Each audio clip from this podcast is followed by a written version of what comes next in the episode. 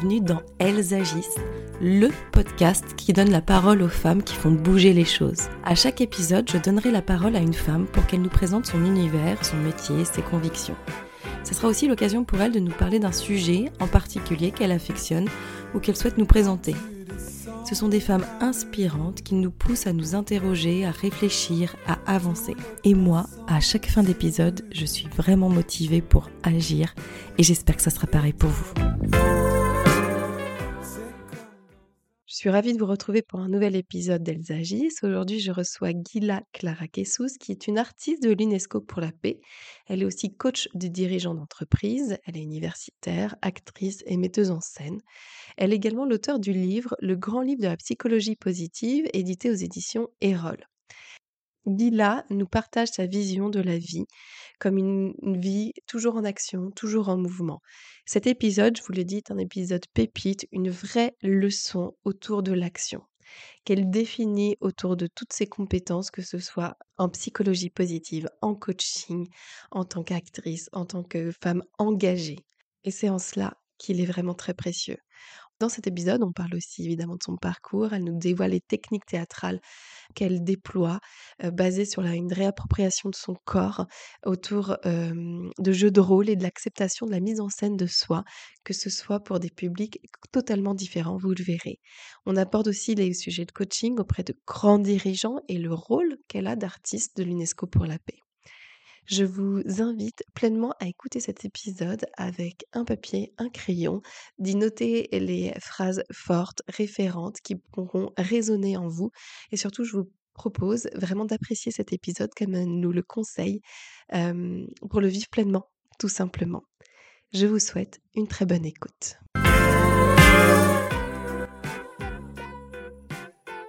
Bonjour Gila. Bonjour Émilie. Je suis ravie de t'avoir enfin au micro d'Elzagis après quelques péripéties pour les enregistrements. Bah, c'est un plaisir partagé. Bon, je suis très contente, d'autant plus que tu es la femme qui a inspiré une de mes invitées, Sophie Yannikopoulos. Et je me demandais justement qu'est-ce que ça peut faire d'être citée par une femme comme elle, qui est déjà très inspirante et qui a bien précisé qu'elle était très peu inspirée par des femmes comme elle l'est par toi. qu'est-ce que ça te qu'est-ce que ça te fait comme écho? Ben, c'est un écho très positif, ça fait très plaisir et je la salue en la remerciant bien.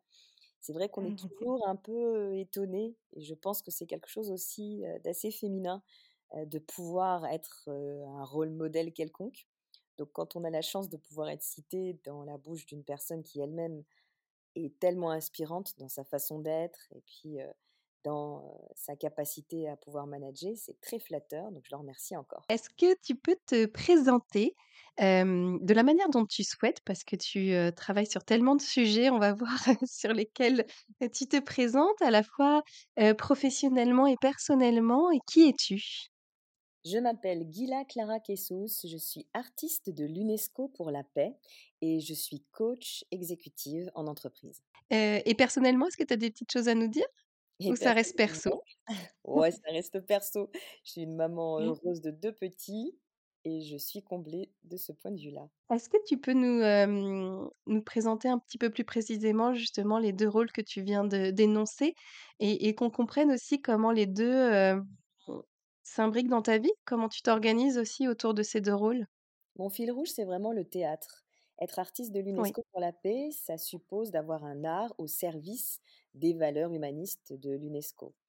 Moi, mon art, c'est le théâtre. Et c'est vrai qu'avec le rapport à l'humanitaire que je fais au travers de l'art-thérapie, j'utilise le théâtre pour aider des personnes à s'exprimer, des personnes qui ont été victimes de syndrome post-traumatique à la suite de violences, à la suite de guerres ou de génocide. J'ai beaucoup travaillé sur comment le théâtre pouvait guérir grâce à un art de la catharsis, donc un art de l'expression euh, post-traumatique. J'ai pu travailler dans des endroits euh, comme euh, le Bangladesh avec la population Rohingya ou alors au Congo aux côtés du docteur Mukwege, ce très célèbre prix Nobel de la paix qui répare les femmes. Et donc le théâtre va être pour moi une façon de pouvoir explorer l'art de la communication, un art de la communication qui guérit d'un côté, avec les missions humanitaires que je vais faire.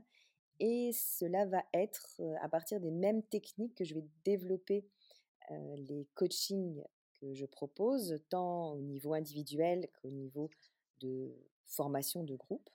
Et c'est vrai que l'art théâtral, tant par la prise de parole en public que dans l'art de la décision et de la stratégie, c'est quelque chose qui va aider par les jeux de rôle à pouvoir répéter la réalité. Et c'est vrai que les différents coachés que je peux avoir, tant dans le monde exécutif, au niveau secteur privé ou secteur public, ils apprécient beaucoup cet art, je dirais, de d'être dans la coulisse pour répéter la réalité.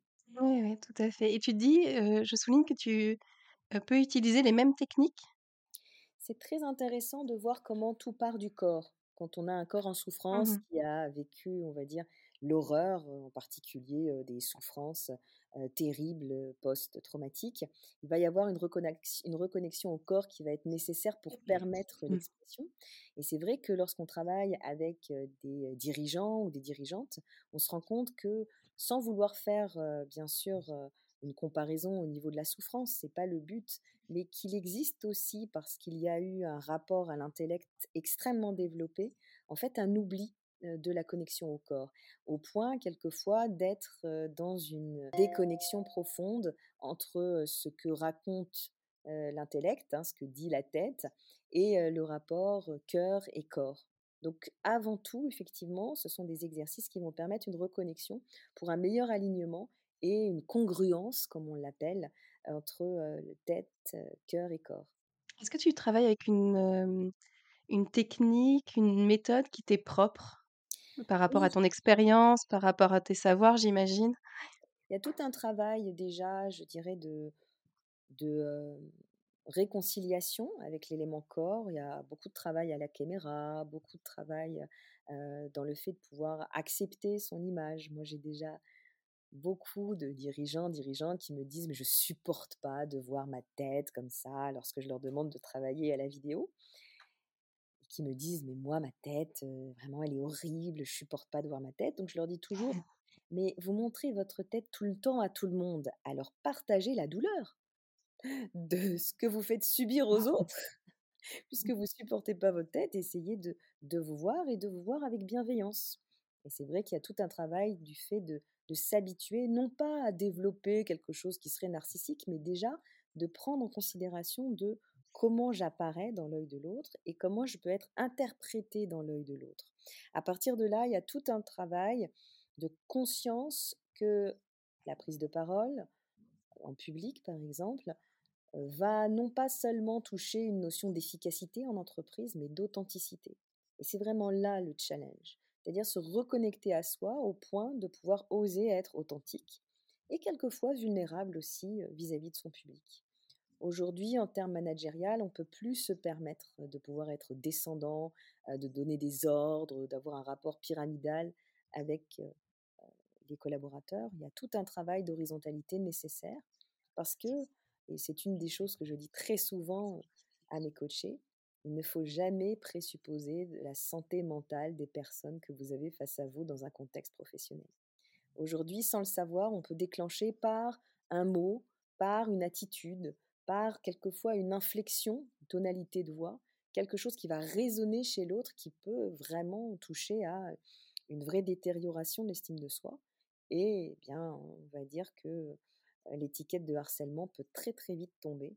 Et c'est pour une préservation de soi, une préservation des bonnes relations, que ce travail que l'on fait, à la fois vis-à-vis du corps, du cœur et de la tête, qui est nécessaire.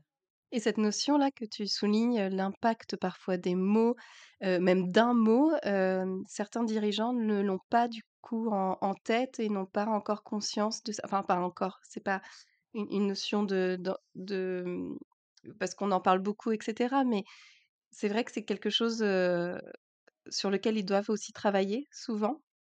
Profondément. C'est vrai qu'ils n'ont pas du tout, du tout conscience que ça, ça puisse être quelque chose qui est important. Au contraire, on va dire que tout ce qui va être communication, c'est un dévoiement, une certaine façon de, de chercher l'enrobage et ne comprennent pas véritablement en quoi est-ce que ça c'est même en lien avec le travail. Alors qu'en fait, Mmh c'est, fondamental. On a fait des études, Ouais, on s'est rendu compte que même plus qu'un bonus en termes financiers, bah, une parole de gratitude, une parole de reconnaissance compte profondément. Et justement, Mmh comme, ton podcast s'appelle «Elles agissent», cette action, elle a à voir justement avec, une parole, une parole-action qui va venir justement, réconcilier, on va dire, ce rapport au sens du travail.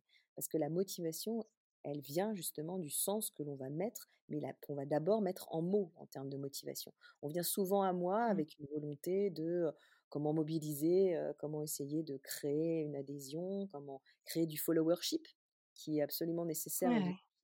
Et ça, ça ne vient que par un travail au niveau de la la parole. Alors, à peu près combien de, de temps tu as en consultation? Heu, c'est 1 séance? C'est plusieurs séances? Comment ça s'organise, en fait? Les séances de coaching généralement, sont réparties minimum de 6 et maximum OK. 10. Quelquefois, j'ai des coachés que, je suis pendant plusieurs années, mais ça, ça suppose un vrai travail managérial profond.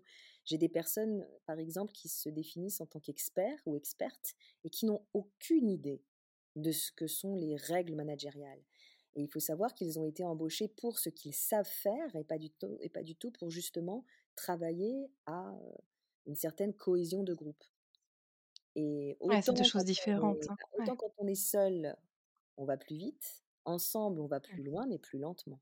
Donc il y a tout un travail de patience, un travail didactique, un travail pédagogique qu'il faut faire pour vérifier que ça suit. Et ça, pour certains qui vont très vite hein, en termes d'élite, j'ai la chance de travailler avec des personnes qui sont quelquefois même trop intelligentes, c'est-à-dire qu'elles ont même plus la patience quand elles commencent à prendre la parole d'essayer de rétropédaler pour expliquer aux personnes qui ne vont pas aussi vite qu'elles, heu, bah, pourquoi on fait ce genre de projet. Elles sont déjà à la conclusion. Ça arrive des fois que les personnes bégayent, tellement qu'il y a un bug entre le cerveau qui Ouais. projette déjà la conclusion et et l'appareil phonatoire qui lui, ben, va pas aussi vite.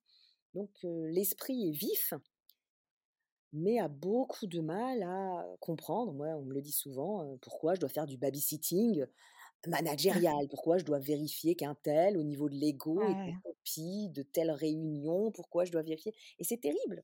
C'est terrible de leur expliquer que, bah, maintenant qu'ils ont ce poste-là, qu'ils sont en charge, de manager, c'est-à-dire de gérer les relations humaines. To manage, c'est gérer les relations humaines. Il y a tout un travail nécessaire de cohésion d'équipe et et de travail, Mmh sur l'humain, qui est intangible, qui qui demande beaucoup de patience et qui demande une vraie intelligence émotionnelle. Dans le, mmh, dans les résultats que tu as obtenus ou qu'on les retours que l'on te fait, heu, qu'est-ce qui est peut-être t'a plus surpris ou qu'est-ce qui, hem, ou quelque chose peut-être auquel tu ne t'attendais pas, en termes de de retour? Un retour auquel je me suis pas vraiment attendue, c'est lorsque les personnes, disent, que ça a pu changer leur vie et ça arrive assez souvent et vraiment je le dis, non pas par rapport à moi, mais par rapport aux techniques que je porte. Parce que c'est vrai que Beaucoup de personnes sont très sceptiques lorsqu'on leur dit: «Bon, bah, on va faire des jeux de rôle, on va répéter des moments, des situations, professionnelles qui sont des blocages. On va essayer de travailler des stratégies de contournement, des comportements d'obstruction. Comment gérer la passivité, comment gérer l'agressivité, comment gérer la manipulation». Beaucoup de gens sont très sceptiques et puis on leur donne un protocole et ils l'appliquent et là, ils se rendent compte que non seulement ça marche, mais qu'en plus ils sont préservés et arriver à avoir des gens qui me disent, heu: «Mais en fait ça ça a changé ma vie». C'est quelque chose pour moi qui est très gratifiant et et en même temps, j'ose pas trop l'écouter pour ne pas, j'allais dire, être dans une joie, trop profonde parce qu'il faut vraiment que je puisse me remettre, au Mmh travail et que je puisse essayer de pouvoir, aider aider du monde. Mais c'est vrai qu'on enfin, pour moi, j'ai peu de de temps pour apprécier. Si jamais j'avais quelque chose à me recommander, ça serait ça, de prendre ce temps de d'accepter d'entendre des choses, positives vis-à-vis de ce que je peux apporter en termes de coaching et et puis l'apprécier et, puis continuer mon chemin de façon un peu plus apaisée. J'ai toujours cette idée que voilà, le temps que je passe à apprécier, ben, c'est du temps que je ne donne pas à des personnes qui pourraient Mmh. bénéficier, que ce soit au niveau humanitaire ou au niveau entreprise. Donc que toujours, pour le coup, tu es toujours dans l'action, toi? Tu as toujours envie d'agir, quoi? ah, C'est non-stop, peut-être? Ouais. l'action pour moi est, est fantastique et, et voilà, je j'ai j'ai eu, bon, j'ai eu dans ma vie, peut-être là aussi en tant que femme, beaucoup de scrupules à me dire que je- quel bonheur de pouvoir faire ce que je fais. Et voilà, le scrupule de se dire, mais en fait, je, je suis heureuse dans mon travail, je ne pourrais pas vivre sans mon travail. C'est incroyable de voir le, le, le potentiel de joie que je découvre dans le cadre de ce travail. Il y a bien entendu des parties qui sont très répétitives, mais avec un travail d'adaptation chaque jour qui est assez euh, incroyable selon les situations, selon les personnalités, selon euh, euh, les, euh, la temporalité aussi, qui est merveilleux. Ouais. C'est très, c'est extrêmement euh, influencé par ce qui se passe dans le monde, avec des problématiques qui vont être très en, en phase avec pas seulement l'actualité et la culture de l'entreprise dans laquelle j'interviens, mais aussi vis-à-vis de l'actualité politique, géographique, écologique. Enfin, c'est vraiment extrêmement intéressant de sonder comme ça et d'avoir tout d'un coup une possibilité d'échantillon de l'humanité qui, qui va poser la question de mais comment, comment je peux réussir à être mieux en lien avec l'autre? Et ça, pour moi, c'est c'est vraiment des découvertes à chaque fois, des, des trésors d'humanité qui me permet d'avoir beaucoup d'espoir encore sur, euh, sur le futur du monde. Oui, c'est très c'est très fort ce que tu dis, mais c'est vrai que, c'est toutes ces petites reconnaissances, ces petites gouttes dans l'océan qui, qui à la fin, peuvent peut-être impacter, ce monde, finalement. Oui, j'en suis persuadée parce que je pense que les gens, en apprenant déjà à, à mieux se préserver, c'est-à-dire, moi je sais qu'on m'a déjà dit, mais voilà, face à l'agressivité, j'ai l'impression que je perds des, des, des briques de vie. Tu sais, comme dans les jeux électroniques, euh, les jeux, tout d'un coup, on se rend compte qu'on on perd des cartouches d'énergie. On se dit, mais en fait, voilà, je, je sais que j'arriverai plus à la récupérer en permettant, en donnant aux gens cette capacité de mieux gérer leur énergie euh, d'expliquer à l'autre qu'on n'est pas dans la dépendance, on n'est pas dans l'indépendance, on est dans l'interdépendance. On n'est pas obligé de s'aimer, on n'est pas obligé de se détester, mais on va devoir travailler ensemble. À partir de là, les rapports deviennent extrêmement sains Mmh et aussi dépassionnés. Et ça, je trouve que c'est absolument salvateur, parce qu'on ne peut pas continuer à, à, pouvoir tout le temps appuyer sur, euh, j'allais dire, la, la pédale d'accélérateur du cœur. Sinon, bien sûr que à force, on, on, on brûle ses cartouches et, et, on tombe dans le burn-out. Bien entendu, le burn-out, ça n'a rien de out. Le burn-out, c'est du Mmh burn-in. C'est vrai que ça, c'est Ouais. quelque chose de, de, très important. Savoir se préserver, je dirais que, allez, c'est peut-être la, la, raison, la première, même si les gens ne, ne, ne comment dirais-je, ne, l'appellent pas comme ça, mais c'est la raison la première d'un coaching. Et toi, d'ailleurs, ça peut être intéressant de savoir comment toi tu te préserves justement de à la fois l'agressivité de ce monde, à la fois les, les difficultés, qu'on rencontre, voilà, au quotidien, dans nos vies. Peut-être est-ce que tu as des outils que tu mets en place ou que tu as appris? Alors déjà, on en a un petit peu évoqué tout à l'heure en disant que, il fallait aussi arriver à prendre du recul et apprécier ce qu'on est en train de faire, heu heu, et cetera. Mais est-ce qu'il y a d'autres choses peut-être? En fait, euh, on, on, se Mmh. soigne par rapport à ce qu'on fait. Encore une fois, moi, le coaching me permet, tout comme lorsque je suis sur scène, de pouvoir avoir un moment où enfin je suspends toute anxiété possible, tout perroquet négatif possible, hein, avec cette espèce de façon d'être tout le temps dans l'autocritique, dans, dans la, peur, dans la, la quête. Tu vois, tu as dit que j'étais vraiment dans l'action, c'est vrai. Mais quand je suis avec un coaché, quand je suis avec des participants à une formation, quand je suis en conférence, c'est voilà, c'est des moments suspendus. Enfin, je suis complètement décentrée vis-à-vis de moi. Je suis dans un acte de, de don à l'autre qui est incroyable. Mmh Incroyable à vivre. Et on a chacun notre capacité de flow. Vous connaissez hein, cette expression de, de Michael Csikszentmihalyi, ce flow où en fait on fait une activité, on est tellement, tellement euh, plongé dans cette activité qu'on voit pas le temps passer. Mais moi, j'ai la chance d'avoir développé cette activité et d'en vivre. C'est vrai que pour moi, le coaching, le théâtre, le rapport de soin à l'autre par le théâtre aussi en termes de coaching humanitaire, je dirais, ça me procure ça. C'est-à-dire des moments, en fait, où c'est des moments où je me recharge. Mmh C'est pas forcément des moments qui sont faciles, parce que c'est vrai que bah, y a des moments de, où je dois gérer des situations où les personnes, je sens qu'il y a de la souffrance et je vais proposer des outils professionnels. Quand il y a trop de souffrance psychologique, je m'arrête. Je ne suis pas outillée pour. Donc là, je vais dire, bah, il y a souffrance. Je vous conseille vivement de pouvoir consulter parce que moi, mes outils ne sont que professionnels. Il y a des fois où voilà, les, situations sont compliquées, mais la, la capacité d'improvisation, la volonté de mise à disponibilité, mise au service de l'autre, sont là pour vraiment montrer que voilà, l'autre, il est dans une situation de, dans un espace confidentiel, dans une situation de, de confiance, de confidentialité absolue. C'est vrai que c'est extrêmement agréable, extrêmement agréable, ce qui fait que les gens, comme ils sentent que moi je me sens mais extrêmement bien, bah du coup, ben eux, oui, ça, ça rayonne, hein, c'est ben, sûr. c'est Ouais, clair. ouais, Et bien sûr. des moments comme ça, des moments de grâce, rien que d'expliquer. Mmh. Ça a l'air bête, hein, mais je propose non seulement à, toi de l'expérimenter, mais aux personnes qui nous écoutent, de vous dire que là, maintenant, quand vous avez tourné sur le bouton on de ce podcast, vous êtes en train de vivre au niveau espace et temps un moment qui est un moment intime, personnel, qui ne peut pas se répéter dans l'humanité. C'est-à-dire que vous pouvez essayer de faire pause et puis ensuite revenir à ce qu'on a entendu. Vous pouvez réécouter les mots, mais le temps ne sera pas le même, puisque en termes de temporalité, toutes les secondes passent. Avoir cette conscience de moment unique qu'on est en train de vivre lorsque l'on est dans cette espèce de, volonté de rencontre de l'autre, c'est juste incroyable. Moi, généralement, c'est des choses qui sont des révélations profondes, qui peuvent, je sais pas, faire faire pleurer de bonheur. vous allez me dire, je suis complètement en extase vis-à-vis de ça, mais je sais pas. Je trouve qu'il y a un, rapport à l'autre qui est, qui est fort.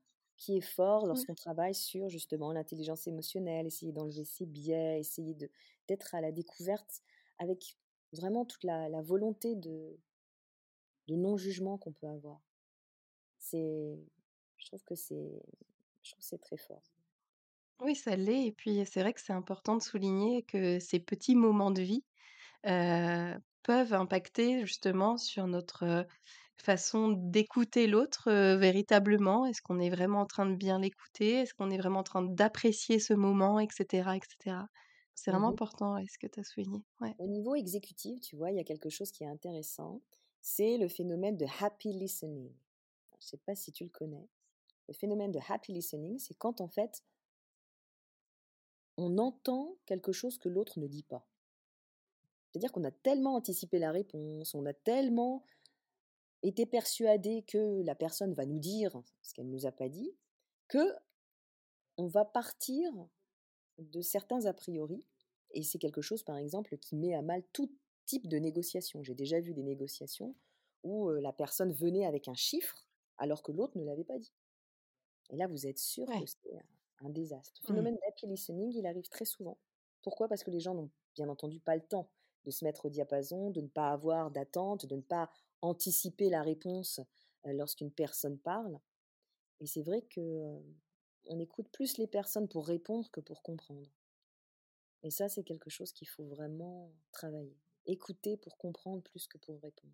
Et là, je voulais revenir aussi sur le théâtre dans ta vie en tant que, mmh, que comédienne. Est-ce que tu as encore le temps de donner cette place au théâtre, de jouer?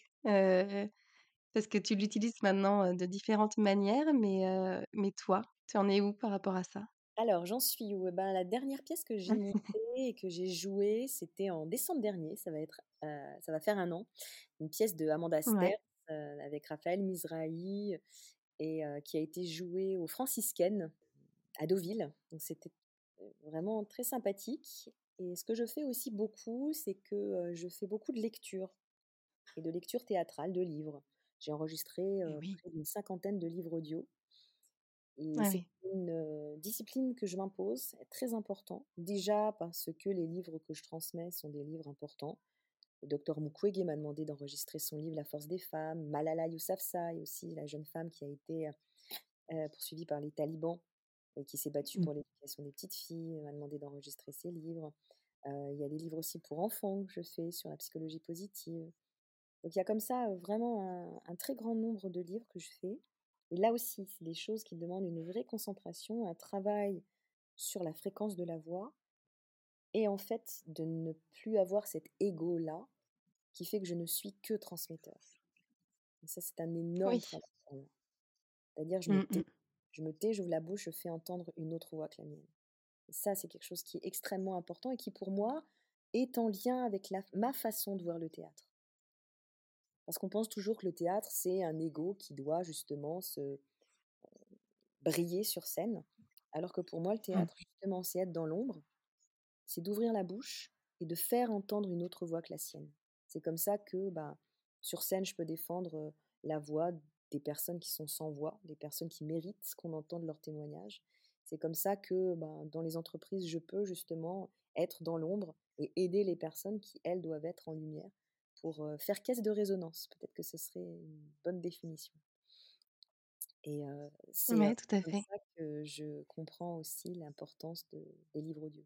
Est-ce que tu peux nous, alors on parle de l'action, on parle de ton action. Est-ce que tu peux nous définir, heu, hem, ce que signifie agir pour toi?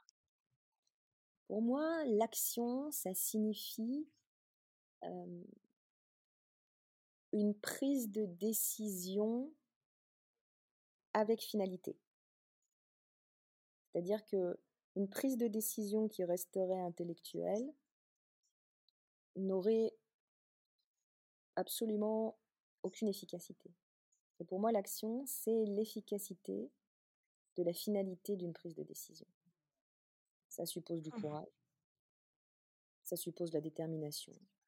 Ça suppose, Mmh mh. l'acceptation de se tromper et ceux qui ne font rien ne se trompent jamais. Mmh mh. Mais ça suppose de faire, de faire avancer les choses. Et c'est vrai que pour moi, l'action, c'est ça. C'est d'accepter qu'au travers soi, il y a une force qui va et de la laisser s'exprimer. Est-ce qu'il y a des domaines où tu aimerais voir plus d'action encore, heu, qui te tiennent à cœur, autres que ceux qu'on a abordés, heu, pendant l'épisode? Bien sûr. Dans le domaine politique, c'est quelque chose de très important et moi qui travaille aussi beaucoup pour des ambassadeurs, pour des ministres, heu, dans le domaine public, j'ai travaillé beaucoup pour l'INSP, l'ancien ENA. Il y a un énorme, travail en fait où les prises de décision n'ont pas justement de possibilité de finalité parce qu'elles sont elles sont muselées par l'appareil administratif.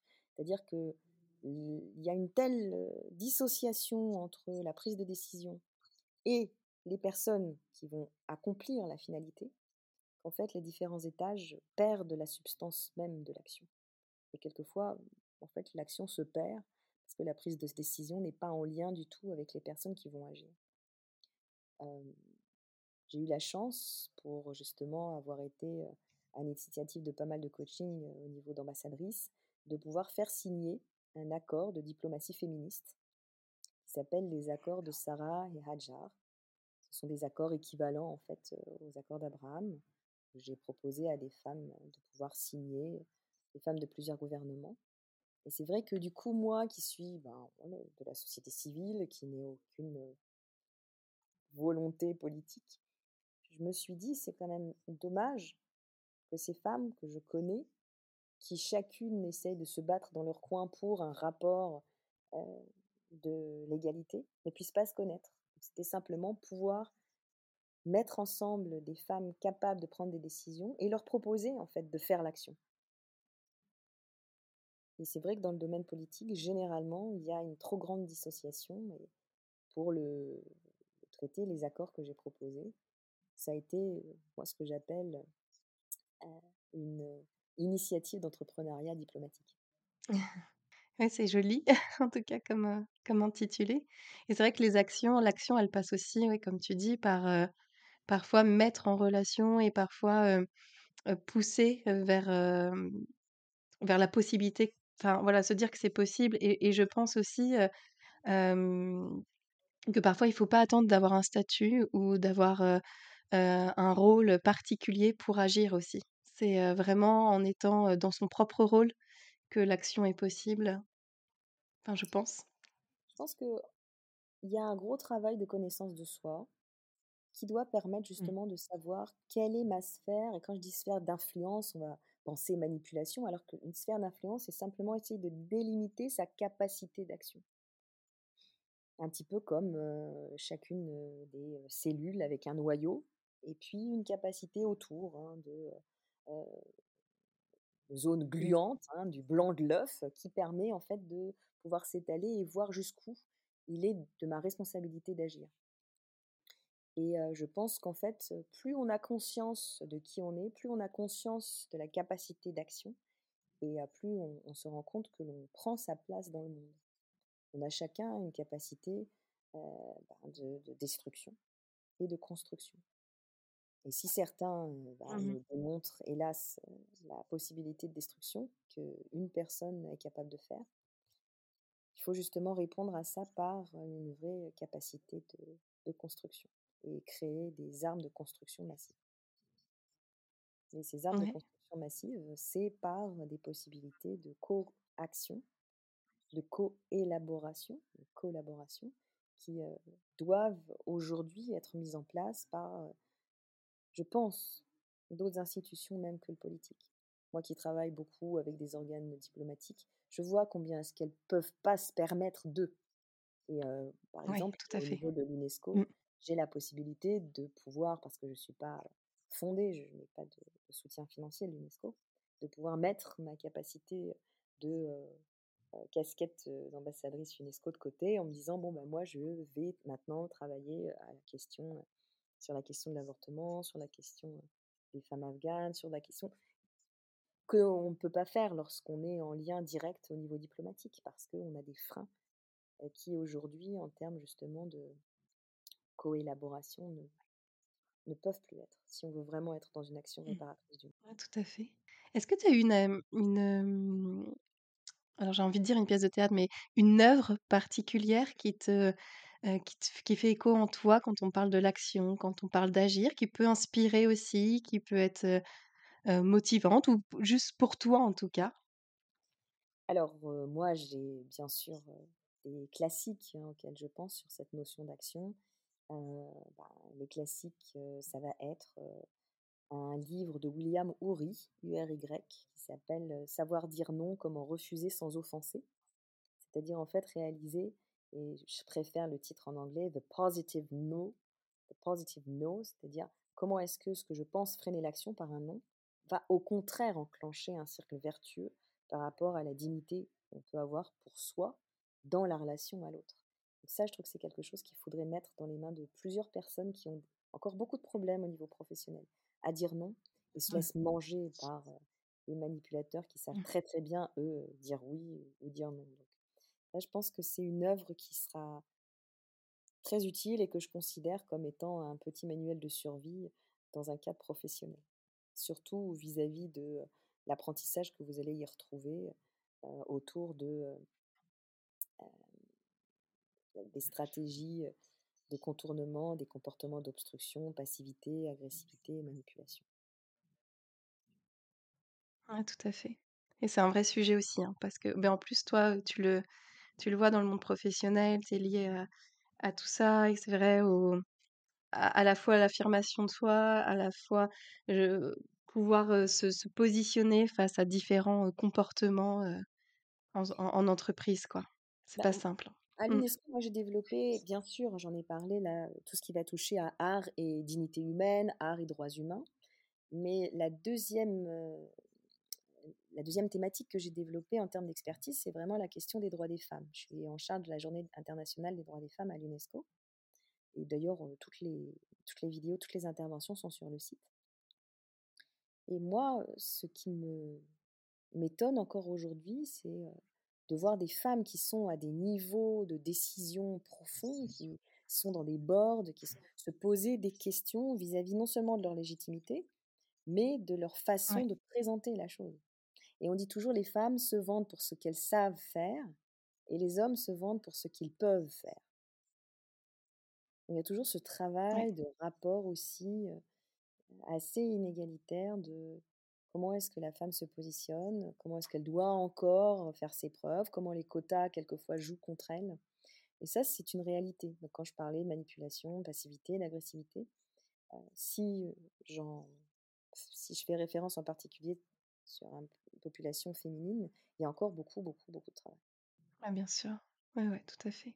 Et ton travail contribue justement à modifier tout ça, en tout cas, à apporter une nouvelle perspective, à à faire réfléchir, heu, et cetera. Donc merci pour tout ça aussi, heu, Gila. C'est important de le souligner. Au contraire, c'est Ouais. avec grand plaisir et puis c'est, tu vois, des des possibilités d'échange comme celles que tu m'offres aujourd'hui au travers du podcast, elles agissent, qu'on peut justement faire écho à à cette parole-là et et faire avancer les choses. Et ensuite, bien sûr, que les personnes, puissent, choisir de faire appel à moi en tant que coach ou même pas de coach, mais juste puissent prendre conscience de cette capacité de construction qu'elles peuvent avoir et cette capacité salvatrice de l'action. Parce que c'est ça qui est incroyable, c'est qu'en fait, une action, c'est pas seulement une possibilité de transformation ou de modification d'un environnement extérieur, c'est que par l'action, on est transformé soi-même. C'est ça là aussi ce que nous apprend la psychologie positive, c'est que le chemin déjà fait partie de ce rapport au bonheur. C'est pas une fin en soi. Donc l'action, c'est pas tant le fait de réussir à trouver un produit transformé, c'est comment est-ce que moi, dans ma façon d'entreprendre entre la prise de décision et la réalisation terrain, comment est-ce que moi-même dans ce chemin-là, je vais réussir à, à vivre cette transformation de l'intérieur? Tout à fait. Mais je suis je en fait, je mange tes paroles, donc du coup, j'ai un petit temps de mais c'est bien, c'est voilà, j'espère que les auditeurs et auditrices auront le même, mais oui, oui, ça ça fait réfléchir et c'est vrai que ça c'est une construction et comme on dit, il faut prendre le temps de tout, enfin de prendre la notion aussi de l'action, de ce qu'on est en train de mener, de voilà, ça ça passe par plein, plein de chemins en fait d'agir et de mettre en place des choses. Oui et puis encore une fois, l'idée de mettre en place, heu, c'est pas des choses qui doivent être très compliquées. Vous avez des personnes qui Ouais. vont du jour au lendemain devenir végétariennes, du jour au lendemain changer de vie ou ou vouloir, quitter leur travail. Ça demande pas tant de radicalité. Beaucoup de personnes pensent que l'ac Mmh égale radicalité dans leur façon de de pouvoir se positionner, alors que les plus profondes, les actions les plus salvatrices, les plus transformatrices, c'est l'action de l'eau sur le galet. Je ne vais pas vous refaire ce que vous connaissez déjà en termes de rapport au zen, Mmh mais rappelez-vous que goutte après goutte, il y a cette capacité de l'eau qui réussit à, à, à pourfendre ce galet, à faire ce trou de cette matière si dure que peut être la pierre. Et c'est ce qu'on appelle les petites actions pas à pas. C'est comment je transforme petit à petit une habitude, comment est-ce que j'arrive pas à pas à, à faire en sorte que je me détache de ce que je pouvais penser être absolument impensable dans ma, ma façon de dépendance à quelqu'un ou à quelque chose. Donc moi, je pense beaucoup à l'importance de ces, ces petits pas, ces petites actions qui en fait sont là pour une transformation plus durable, plutôt que de faire table rase et tout d'un coup, mh. voilà, se réveiller avec des rêves de changement du monde. Le changement du monde, c'est quelque chose qui est qui se fait seconde après seconde.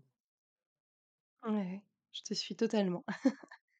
J'ai une dernière question avant de de nous quitter, Là, Est-ce que tu peux, est-ce que toi aussi tu as une femme qui t'inspire, qui, heu heu, qui, heu, t'a donné aussi, envie d'agir peut-être à un moment ou en en ce moment et ça serait qui et pourquoi? Alors, c'est vrai que j'ai beaucoup de rôles modèles. Des femmes qui me permettent de pouvoir, heu, rêver, de pouvoir, heu, avoir envie de faire changer les choses. Bien sûr, je pourrais parler de Shirin Ebadi, qui est cette prix Nobel iranienne qui est, heu, au niveau juridique, qui a pu risquer sa vie à de nombreuses reprises, dans sa capacité à pouvoir dire non au gouvernement. C'est une des femmes qui est pour moi une des plus grandes inspirations. Bien entendu, il y a des femmes aussi comme, celle, qui vient d'être nommée, prix Nobel, d'économie, qui a une Oui, façon aussi de pouvoir, proposer une relecture de l'économie, d'un point de vue féministe et qui va venir rebattre les cartes vis-à-vis d'une capacité que la femme peut avoir vis-à-vis du rôle qu'elle a à jouer aussi dans, dans le monde du business. Et puis, je pense à la première femme pompier, par exemple, qui mmh mérite en France de pouvoir être citée et qui a tellement de, de, courage dans sa façon de se, de se positionner. Et puis, bien entendu, en termes de rôle modèle, ben, je pense aux femmes que je croise et qui sont caissières, qui sont infirmières, qui sont des femmes mmh d'une patience incroyable et qui acceptent justement ben, de faire, voilà, tout comme moi, de pouvoir être au service d'eux. J'aime beaucoup ces personnes-là qui sont au service d'eux. Alors j'ai cité bien sûr des femmes en termes d'inspiration, et des hommes aussi bien sûr qui me viennent à l'esprit. Et c'est vrai que je trouve que toute personne qui a compris l'intérêt qu'il peut y avoir à, se destiner à pouvoir aider, pour moi, est, vraiment absolument voilà, incroyable dans sa compréhension de l'action. Parce que c'est mmh. ça, l'action, elle ne vaut que par rapport à ce que l'on peut proposer pour que l'autre aille mieux tout simplement. Parce qu'en faisant ça, on va beaucoup mieux. Très, très égoïste, hein. Ouais. croyez pas que c'est l'altérité absolue. C'est juste parce qu'en fait, l'altérité fait du bien, fait Ouais, drôle. bien sûr. Et ça qui est Mmh. incroyable. Et quand on comprend ça, euh, c'est difficile de ne pas aimer ce, Le faire et le mettre en place, ouais. le, mettre, le mettre en place, c'est vrai. Donc voilà, Ouais, tout à fait. beaucoup de, beaucoup de rôles modèles, beaucoup de coachés aussi qui me, qui me touchent. Et voilà, remercier aussi Sophie qui peut vraiment être un rôle modèle aussi pour moi dans sa capacité à pouvoir diriger de main de maître ce qu'elle fait, cette belle entreprise que peut être Adobe qui, grâce à elle, me permet d'être avec toi aujourd'hui. Oui, tout à fait. On pense à elle. Merci beaucoup, Gila, pour à la fois, cet échange, d'être revenue, sur ce que tu proposes actuellement, sur, et et cette réflexion que tu nous as offerte autour, de l'action et merci beaucoup pour ça. Avec plaisir. Merci, Émilie. Merci, à bientôt. J'espère que cet épisode vous a plu. Merci d'avoir pris le temps de l'écouter. Et n'hésitez pas, si vous avez aimé, à le partager, à le commenter, à faire vivre la communauté Elsagis. Je vous retrouve très vite pour un nouvel épisode. Et n'oubliez pas que des lives sont aussi disponibles sur mon compte Instagram emily.b et que vous pouvez aussi retrouver toutes les informations de l'épisode sur le site du podcast www.elsagis.com. À très bientôt!